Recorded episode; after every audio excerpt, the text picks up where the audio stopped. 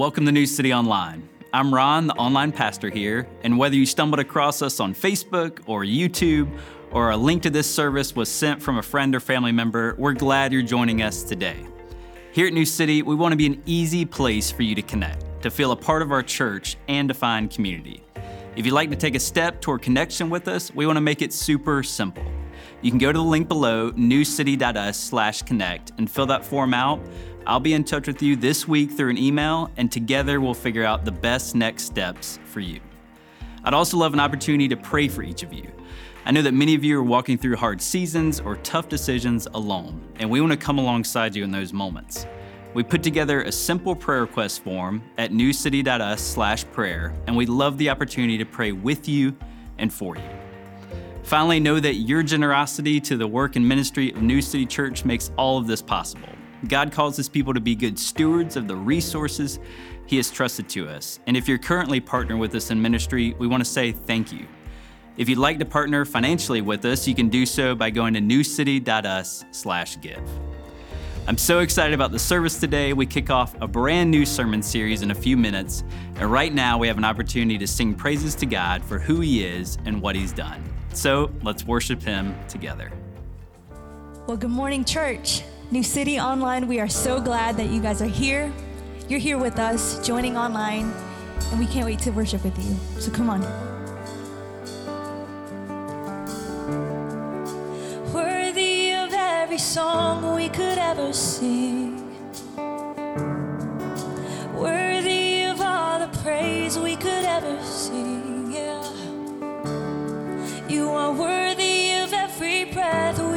ever breathe. We live for you.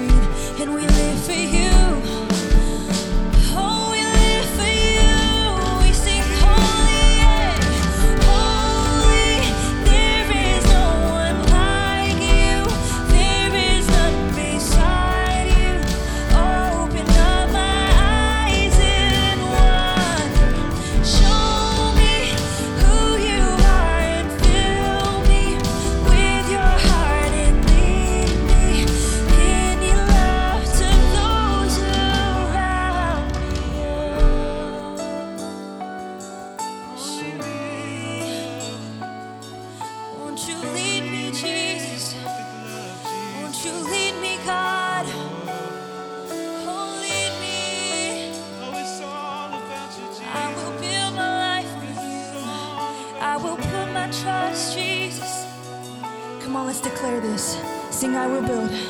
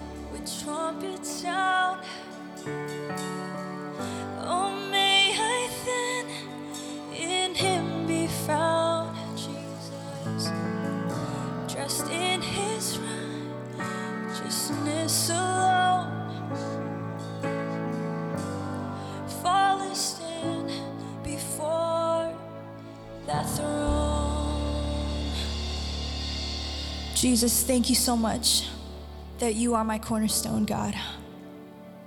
This is the truth that we get to declare this morning. This is my truth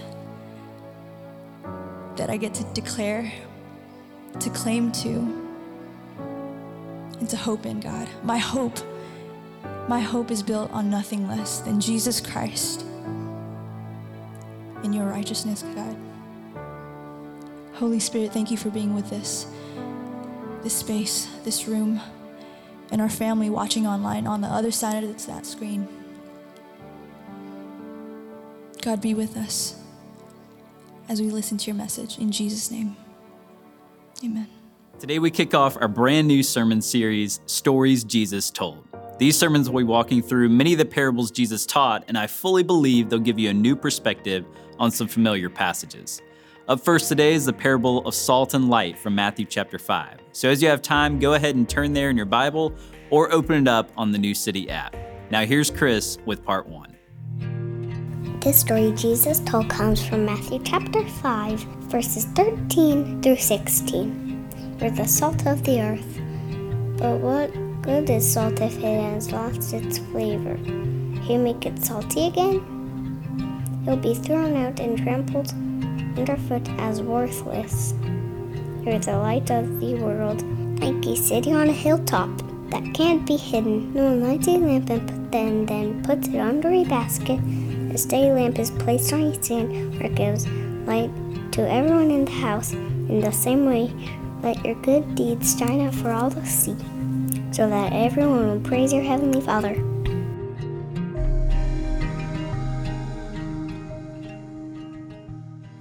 When I was a kid, it was a big deal for us to go to the mall. I grew up in Charlotte, so we would go to South Park Mall, which looked very different then than it does now.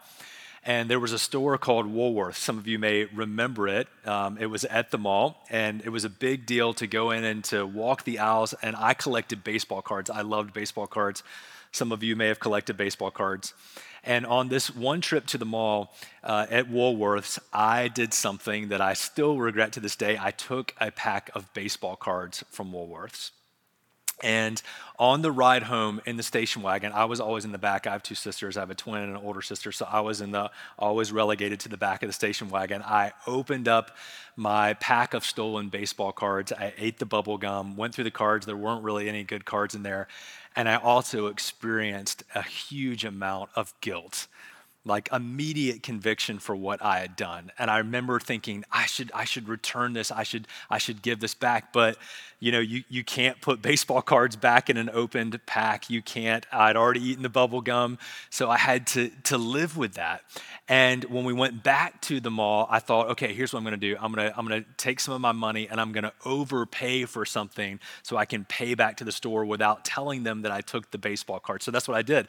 We went to the mall, I took extra money, I bought something, and I gave the clerk more money to pay for the cards that I had stolen. But guess what they did?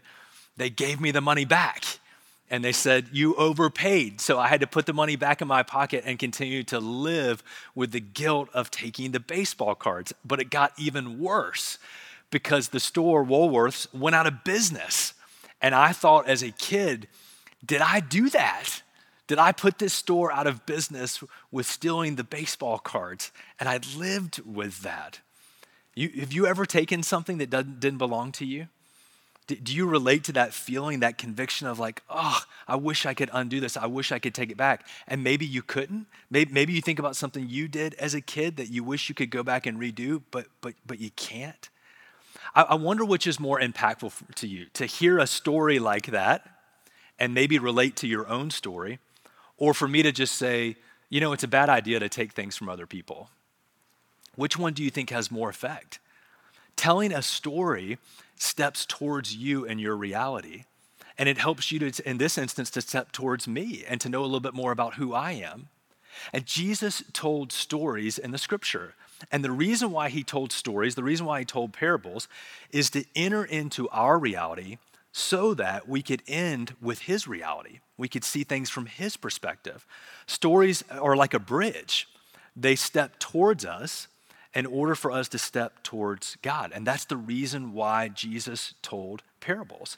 He, he wanted to reveal his kingdom truth to people and put it in forms and in fashions that they could understand. And at the same time, these simple stories, like the one that I opened up with, help to, to conceal the truth from people whose hearts were hardened. It sort of hid the truth in plain sight. So it, it not only stepped towards people and revealed, but it also concealed. Jesus talks about why he tells stories in Matthew chapter 13. Let me read it to you. His disciples have heard one of his, his stories, one of his parables, and they ask him, Why do you do this? Why do you tell these stories? And this is what Jesus said. Then the disciples came to him. They asked him, Why do you speak to them in parables? And Jesus answers them, To you it has been given to know the secrets of the kingdom of heaven, but to them it has not been given he continues by saying, For the one who has, more is going to be given to him, and he will have an abundance. But from the one who has not, even what he has will be taken away from him. So Jesus is saying, The one who, who desires the kingdom of God, more is going to be added to him. The one who wants to know the heart of Jesus, more is going to be added to him through these stories. But the one who doesn't want to know Jesus, doesn't really want to know his heart, they're, they're, they're, they're going to be a concealer the stories, it's weird to think about this, but this, this, the stories that Jesus told, these parables, actually hid the truth of the kingdom in plain sight. So let's go back to my opening story about stealing baseball cards, right? And by the way, if you work for Woolworths or you did, come find me. I want to, I have a couple dollars I want to give you. Uh, but the, the, the, that story, if you wanted to know me, like if you want to know Chris a little bit more, you could you could think about that story and have an insight more into my heart and, and who I am and, and some of my brokenness and some of the things that make me who I am. But if you, if you really don't want to know me um, and you're really not interested, that the, the, truth of who I am in the heart could be hidden sort of in plain sight with those stories. And that's the same thing that happened with the parables. So we're starting a series today that I'm really excited about about the stories Jesus told. And we're going to look specifically at the Gospel of Matthew. And in the Gospel of Matthew, 22 of these parables, these stories that Jesus told, are found. And the first one is found in Matthew chapter 5, verses 13 through 16. So if you have a copy of the scriptures or you're on the New City app, I'm going to ask you to go ahead and pull it open to Matthew chapter 5. And while you're going to this very first story that Jesus told, let me tell you a little bit more about parables. Because we, we talked about why Jesus told them to step into our reality so that you can know his reality. But let me tell you a little bit more about what a parable is as you find this first one in Matthew chapter 5. Let, us start with a, with a Jewish understanding of a parable. So, Jesus, growing up in a Jewish home and as a Jew himself, would have been very familiar with parables because parables are all throughout the Hebrew Testament as well. Maybe the most well known parable in the Hebrew context is the parable of the prophet Nathan who comes to King David. Do you remember this? And he's confronting David about his sin.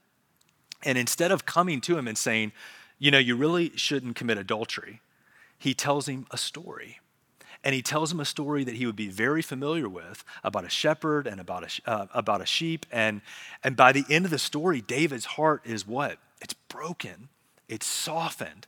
And then Nathan comes in and says, and that's you. And God's truth is revealed to David in that moment. Now, again, he could have come in and just said directly, You shouldn't do this but instead he meets him where he is in his story, because David was a shepherd, and he would have understood everything that Nathan was talking about. And in the midst of that, telling this story that, he, that was relatable to him, then he comes in with God's story and God's truth. And that's the same with parables. Jesus would have understood that. His audience would have understood that. Let's talk about a Greek understanding because actually the word parable comes from the Greek word parabole. So, as the New Testament is translated into the Greek language, uh, the Greek speaking audience would have understood this as well. A short, pithy story that sort of casts truth alongside reality. That's what the word parable literally means to cast truth alongside of. So, the idea is this that you're telling a story that would have been very relatable to the audience. And while you're telling the story, you're also casting truth alongside that narrative. So I'm, I'm building a bridge towards your heart and your understanding. And as I'm building that bridge in a story that you could relate to and understand, in a language that you could understand and relate to, I'm, I'm telling you about the kingdom of God. And that's what Jesus did so brilliantly that the kingdom of God was told in stories of everyday life. So we're going to read 22 of them in the book of Matthew. These everyday stories that were cast alongside of everyday reality, but bringing us into the reality of God. And in this way, this is so cool. In this way, Jesus was really incarnating the truth to people through storytelling. So we know that Jesus was the Word, the truth made flesh, that He was God incarnate, that, that God put on flesh and became like us to reveal Himself to us in order to invite us to know Him and to walk with Him. Remember, revelation is always an invitation to know God more, to experience Him more, to walk with Him. And that's the same thing with the parables. They're these revelations that are very understandable in our reality, and they incarnate truth. They put truth in bite sized packages so that we can understand it, that we can relate to it, and know more of the heart of God. And so, in this first parable, in this first story that Jesus cast alongside of a relatable reality to the audience, he's going to move here in the Sermon on the Mount, which takes place from Matthew chapter 5 to Matthew chapter 7. So, in the context of this first parable, he's preaching a sermon. And after the Beatitudes, which really help to define what is a follower of Jesus, now he's going to switch here in this passage to talking about and what does it look like to be a follower of Jesus in this world? How do you live out these kingdom values and principles? And guess what? He starts with a parable. He starts with a story that meets them where they are and brings them into the kingdom reality of how they're meant to live. So, Matthew chapter 5, this very first parable, salt and light, verses 13 through 16. Follow along with me. Jesus said, You are the salt of the earth. But if the salt has lost its taste, how shall its saltiness be restored? It's no longer good for anything except to be thrown out and trampled under people's feet. Verse 14 You are the light of the world. A city set on a hill cannot be hidden. Nor do people light a lamp and put it under a basket, but they put it on a stand and it gives light to all the house in the same way. Do you hear the parable there? Here's the, here's the story. Now I'm going to give you the kingdom virtue that comes right alongside the story. Verse 16. In the same way, let your light shine before others so that they may see your good works and give glory to your Father who's in heaven. Now, n- numerous popular expositions on this passage sort of talk about salt and light here in this first parable as being flavor and color, and that's close. But Jesus' audience here in the, in, in the first century uh, New Testament story here is going to understand salt and light more specifically as preservative and as illumination. So, salt is a preservative, and the number one function of light in the first century was to illuminate. So, in that way, we arrest corruption in this world by being salt we, we, another way to say it, we delay the decay of this broken world as salt, because that's what salt was. It was a preservative. But we also illuminate the darkness. We bring light into a dark and broken world. And that's what Jesus was communicating with this very first story. This, let's go a little bit further here, uh, starting with salt in verse 13. Salt was, was gathered primarily in that time and in that region where Jesus told the parable from the Dead Sea. And they would go into the marshes of the Dead Sea and they would collect the salt. And oftentimes, salt that had been out in the sea itself would lose its saltiness.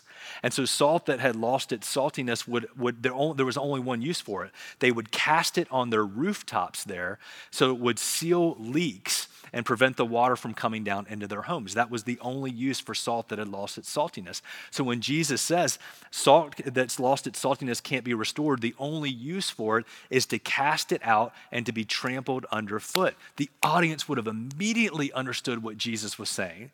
So, more than just sort of a, a factoid about uh, the parable itself, the reason why I teach that is because it, it illustrates the power of the parable that the story itself was so relatable to the audience. It, it, again it bridged from god's reality to their reality they all of them had probably taken salt that had lost its saltiness and cast it on their rooftops and so when they would gather together with parties or for dinners, they would meet on rooftops because it was there they could catch the breeze from the sea and they, that's where they would gather. So when people would go up on the rooftops, when they had cast that salt to fill in the, the cracks on the roof to prevent leaks, guess what they were doing? They were trampling underfoot that salt that had lost its saltiness. And in this moment, the audience would have gone, Oh, we get it. If, if, if we're not deployed, if we don't come out of the salt shaker, so to speak, and, and, and we're not doing our job as preservatives in this world that is decaying, the only thing that's left for us is to be trampled underfoot, just like the salt that we throw out that has lost its saltiness now. C.S. Lewis said it this way about, about us being salt as Christ followers he said salt as delaying the decay think about it this way is like it's like holding back the evil and the darkness of this world. It's like a speed bump in your neighborhood right? It's not going to stop the car from going but it's going to delay it. It's going to slow it down. And that's our job as christ followers. We, we can't stop this world in and of itself from passing away. We know it will one day as a broken, fallen world. But we delay the decay we hold back uh, the evil in this world as preservative. And that's what salt was meant to do. When it was properly deployed, it would delay the decay of food and of other things that were valuable. And that's the same job that we have in this world. We're not of the world, but we're in the world. That's what Jesus was saying. So we bring goodness and preservation to a world that seems to know nothing but evil and darkness. But we do so not merely to preserve that world that one day will pass away. We do so, watch this, we hold back as salt in order to point as light. We hold back, we delay the decay of this world and the brokenness and evil of this world in order to point to a world that is to come that will never pass away in the kingdom of God. And that's our job as light. Let's look at verse 14. The word you there, both 13 and 14 in the parable, the verses here start with the word you, and it's in the emphatic tense. Uh, Jesus is saying, It's you as disciples, it's you as followers of Jesus. Remember, in the context of the Sermon on the Mount, the primary audience were the 12, it was his disciples the crowd was listening, okay? They gleaned from it as well. But the primary audience for Jesus was to teach his disciples. And he says, You, you guys, you're holding back evil as light, but you're also pointing the, or, as salt, but you're also pointing the way as light. Interestingly, because there, you know, this was a primarily Jewish audience, the Jews saw themselves as the light of the world. Paul says this in Romans chapter 2. They saw themselves as a light, but Jesus is now telling his disciples, You're the light. Jesus is getting ready to stand up and say, I'm the light of the world. Uh, this reminds us of what the, uh, John said about him in his gospel in John chapter 1, verses 4 and 5, that in Jesus was life. And that life was the what? It was the light of all mankind. He said in verse 5, John 1, the light shines in the darkness Remember, that's the primary job of the light to illuminate darkness, and the darkness has not overcome it. So now Jesus is saying to his disciples, You are now meant to go and, and, and illuminate the way and be little lights in this world to show the world that there is another world to come. So we hold back the decay and the evil of this world in order to point to a world that is to come, to a kingdom that will never end. And so, being light in this way, the way that Jesus describes it to his disciples, to those of us who are Christ followers, really has two functions. And think about it this way. And if you're taking notes, maybe you just want to jot these down. What Jesus was saying by way of illuminating the way was you're, you're really a flashlight, right? Um, you're, you're, you're really a, a lantern in his, in his day. You're a lamp that immediately lights the path for someone else um, every night we walk our dog, Doug, and usually one of the kids is with me. And if it's Marin, my middle, uh, they always hold the flashlight. And typically, Marin is always just in conversation with me, and the, and the light always comes to my face. She's holding the flashlight, and invariably, it always, by the end, she's pointing it right in my eyes. And I always have to say, Marin, babe, put the light in front of us so that we can see where we're walking. Oh, yeah, oh, yeah, oh, yeah, yeah. And that's what Jesus is saying. The, the light is meant to uh, illuminate the path for people into the kingdom of God, to show them the way. And it's a good illustration, right? Because light isn't meant to just shine in someone's eyes and blind them, it's meant to go in front of them so they can see where they're walking. That's what Jesus says, that you let your good work shine what? In someone's face? No, before other people so that they bring glory to your Father who is in heaven. So the first function is a flashlight. But here's the other way to think about it as light in this world, we're also a lighthouse, we're a, we're a beacon. Uh, Jesus says it this way in the passage you're a, you're a city on a hill that cannot be hidden.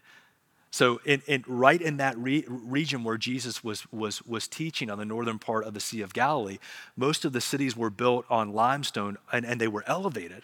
So, at night, when they would light a lamp in the house, right, from miles away, you could see that city up on a hill.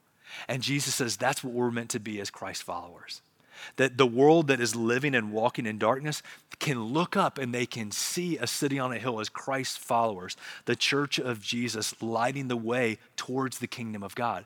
So you're, you're, you're pointing your flashlight in front of people so that they don't stumble and they can walk in this dark, dark world towards Jesus and the kingdom of God but we're also collectively meant to be a lighthouse so that people can orient themselves in this broken, dark world towards truth.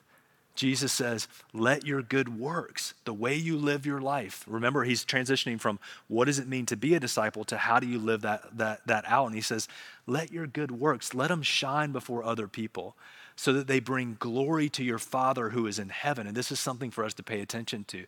And verse 13, Jesus talks about, you know, you're the salt of the earth. And, and verse 14, he says, you're the light of the world. But now the parable, the story is going to end with the word heaven. So you see what he did? He started in our reality, the, the world, this earth, but he ends in, in heaven. He ends from his perspective and his reality in a kingdom that is to come. And that's what a parable really is. It starts where we are in our world and it brings us into God's world. That's exactly what happens here. I love what Dietrich Bonhoeffer says about this. He says, A community of Jesus, a church, a community of Jesus, which seeks to hide itself, has ceased to follow him. Jesus says it this way You don't light a lamp and put a basket over it. No, you put it right in the center of the house so it illuminates the entire house. You don't cover up the city on the hill, you let it shine so that people can see it and orient their lives and step towards the kingdom of God and its truth. That's what Jesus is doing here. And so, in this first story that Jesus told, these two metaphors of salt and light, they actually complement one another. They're not separate, they, they balance each other. Remember, salt is holding back, but while we're holding back, we're pointing to the truth that is to come, the world that is to come, the reality of heaven itself, and a relationship that we can now have with God through Jesus, who came to us, incarnated the truth to us, to explain himself, to reveal himself to us. We're holding back and we're pointing at the same time. Salt is hidden. I love this. Salt is hidden. If it's really doing its work, if it's really deployed, it's hidden. It works secretly and it works slowly. But light is seen right? It works openly and it works quickly. As soon as we light a lamp, as soon as we turn on a flashlight, as soon as we the, the lighthouse fires up, we, it works immediately. And the same is true for us. Our influence of our character should be quiet in this world and penetrating. It should delay the decay. But the influence of our conduct should be obvious and it should be attractive. It should be attractive to a world that is living in darkness that's living in brokenness, that when they see our light, that, that they're attracted to it because it's different from this world and it points them towards truth. Action, at the end of the parable, action is always the appropriate response. And at the end of this parable, uh, Jesus is wanting his disciples to go and to live this out. He's saying, here's your marching orders go be salt, go be light, be a preservative, delay the decay, but point to the world that is to come, point to heaven and the reality of heaven. John Stott uh, talks about this first parable, this first uh, um, story that Jesus told, and he, and he talks about it in this way. He says, you know, as a critique, he says, many Christians, they hear this parable in Matthew 5, 13 through 16, and they stop at the distinctiveness that's indicated in the story that Jesus told. So, in other words, in order for salt and light to work, they have to be distinct from the environment that they're employed in, right? Um, but, but he says we shouldn't stop at the distinctiveness. Yes, we're different from this world. But actually, salt and light and the understanding of the story Jesus told should move us to be influencers, to want to engage the world, we're, we're not of the world, but we are in the world as influencers for the kingdom. So we've got to move from beyond this survival mentality in the world to an influencer mentality of this world.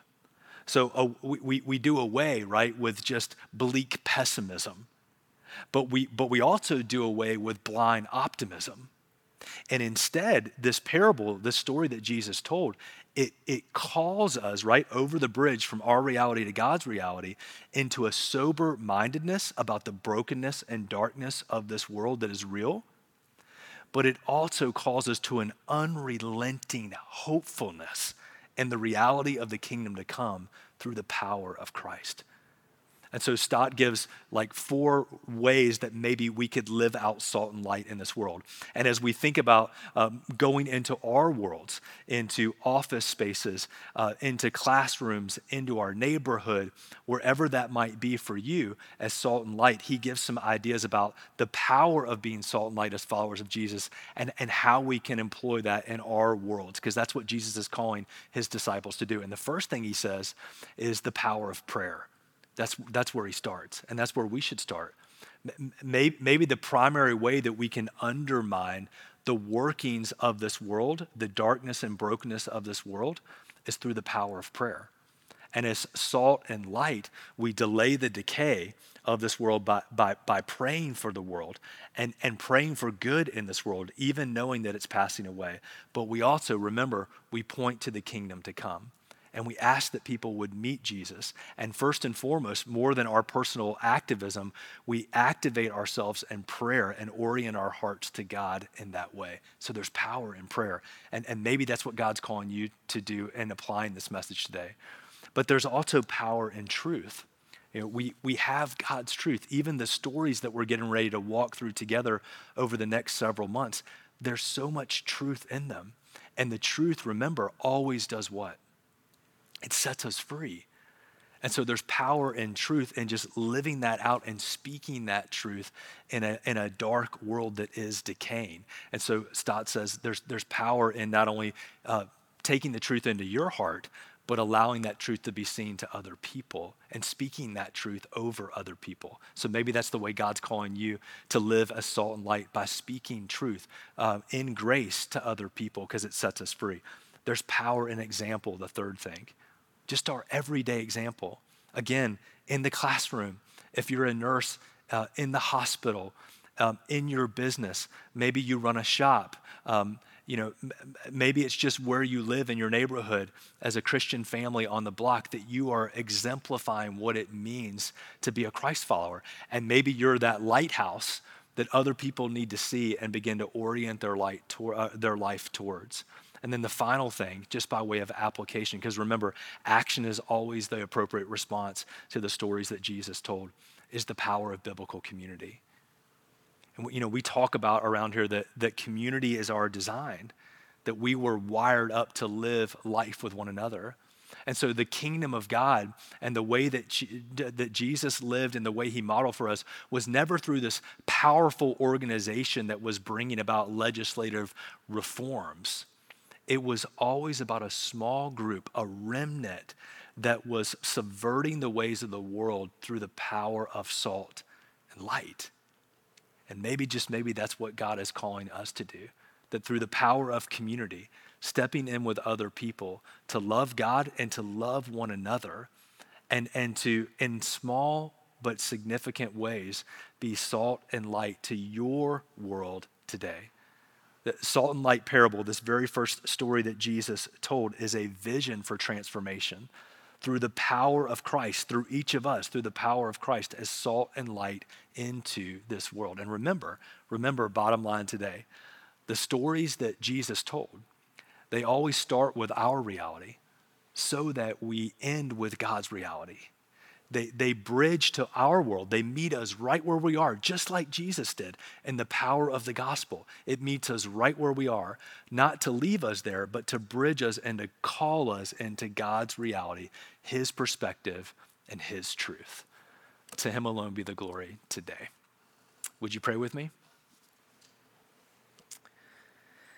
Jesus, thank you for stepping towards us in the stories that you told. Thank you for meeting us as we are in our world with these stories and parables that we can understand and access so that we can move towards you and your heart and your reality.